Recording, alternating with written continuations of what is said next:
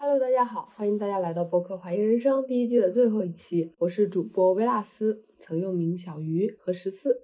这期播客是对《怀疑人生》第一季的总结，也是给第一季的一个注脚。说到这里，我自己都觉得太把自己当回事儿了。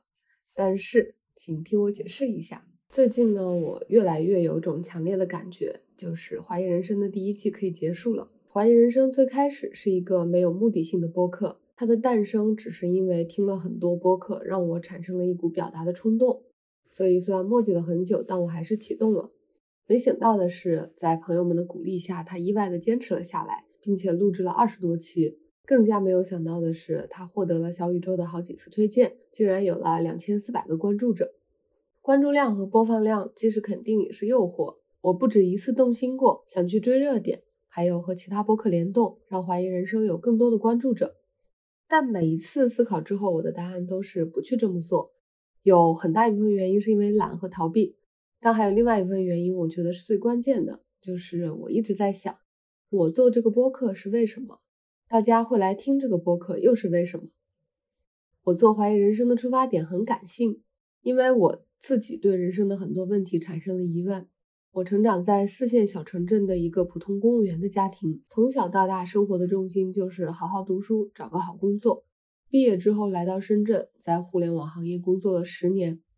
这十年，我觉得自己发生了很大的变化，就是似乎我从小接受的是一套那样的价值观和那样的生长环境，但是没有想到，在短短十年之内，我曾经所熟悉的那个环境完全消失了，而且我越来越感觉到自己好像。变得不再是原来的那个我，特别是在工作的最后几年，我越来越感觉到工作的没有意义和生活的没有意义。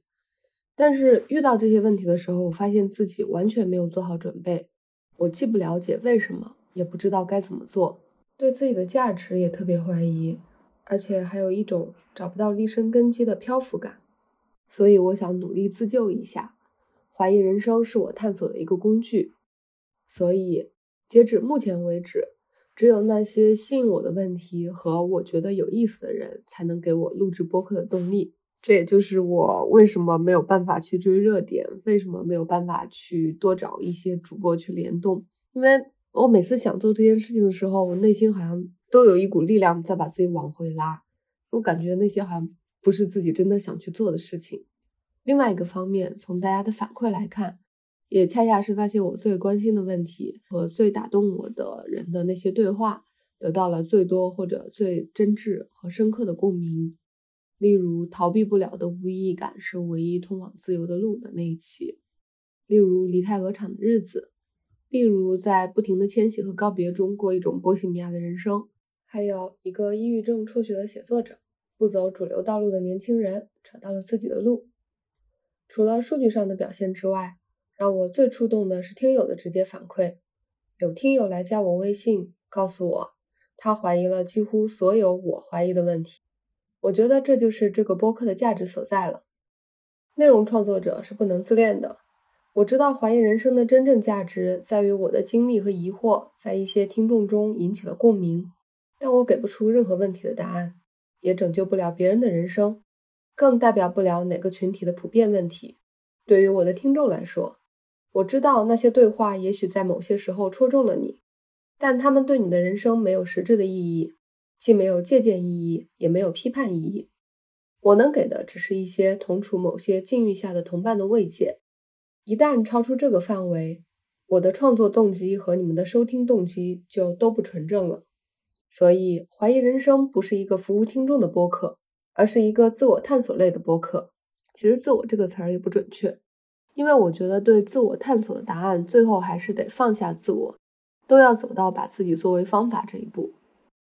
总之，因为这档播客的本质，它并不是关注量越多越有价值，而是越真实越能描绘出一个样本的探索轨迹越有价值。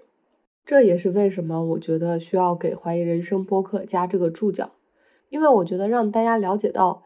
我是在什么样的情况下，因为什么样的原因做的这个播客是很有必要的，这样也许可以解释清楚过往的对话都没有给问题画上句号，更不是好为人师的传教。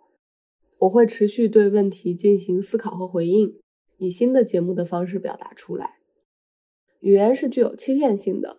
一个作品一旦被发表，它的解释权就不再归作者所有了。但我认为，一个创作者应该对发表的作品承担一些责任。那些思考还没有完成的作品，发表出去之后，真的不会产生副作用吗？我很怀疑。所以，我还是想试着给你们的解释提供一些背景。但我又不能因为自己说的可能是错的而不去发表，因为如果我认为自己已经掌握了绝对正确的答案，就又陷入了一种自恋之中。我凭什么认为自己手里掌握着真理呢？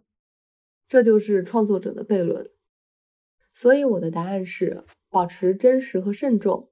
至少我不能再像刚刚启动怀疑人生那样不加思索的凭感觉和冲动去录播客。而且恰好我自己这个阶段的疑惑也伴随着这个过程被回答的七七八八了。怀疑人生的种种疑问，既有现代性给当代人带来的共性问题。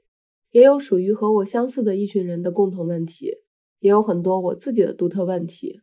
它驱动了我去思考现代性、意义、自我评价、价值观等等以前我都想得很浅的大问题。所以这档播客给我带来的东西比其他任何人都要多。我觉得是时候开启新的阶段了，从实践中去获得更多体验。我觉得自己需要重新去定义工作，重新去发现生活的意义。也对之前的一些问题做出新的回答。第二季我已经策划去做的方向有一个生活特辑和一个创作特辑，因为我觉得生活和创作是对怀疑人生的部分解答。所以横冲直撞的第一季结束了，谢谢第一季我的嘉宾们，尤其感谢贡献了最多期对话的 Eric，为怀疑人生注入了人文和科技视角。感谢贡献了最多收听量的西西，给最多人带来的慰藉。感谢在大理遇到的 Dava、阿小、圆圆和大黄，给了我们另一种关于生活的可能性。也谢谢关注怀疑人生的朋友们，我们下一期再见。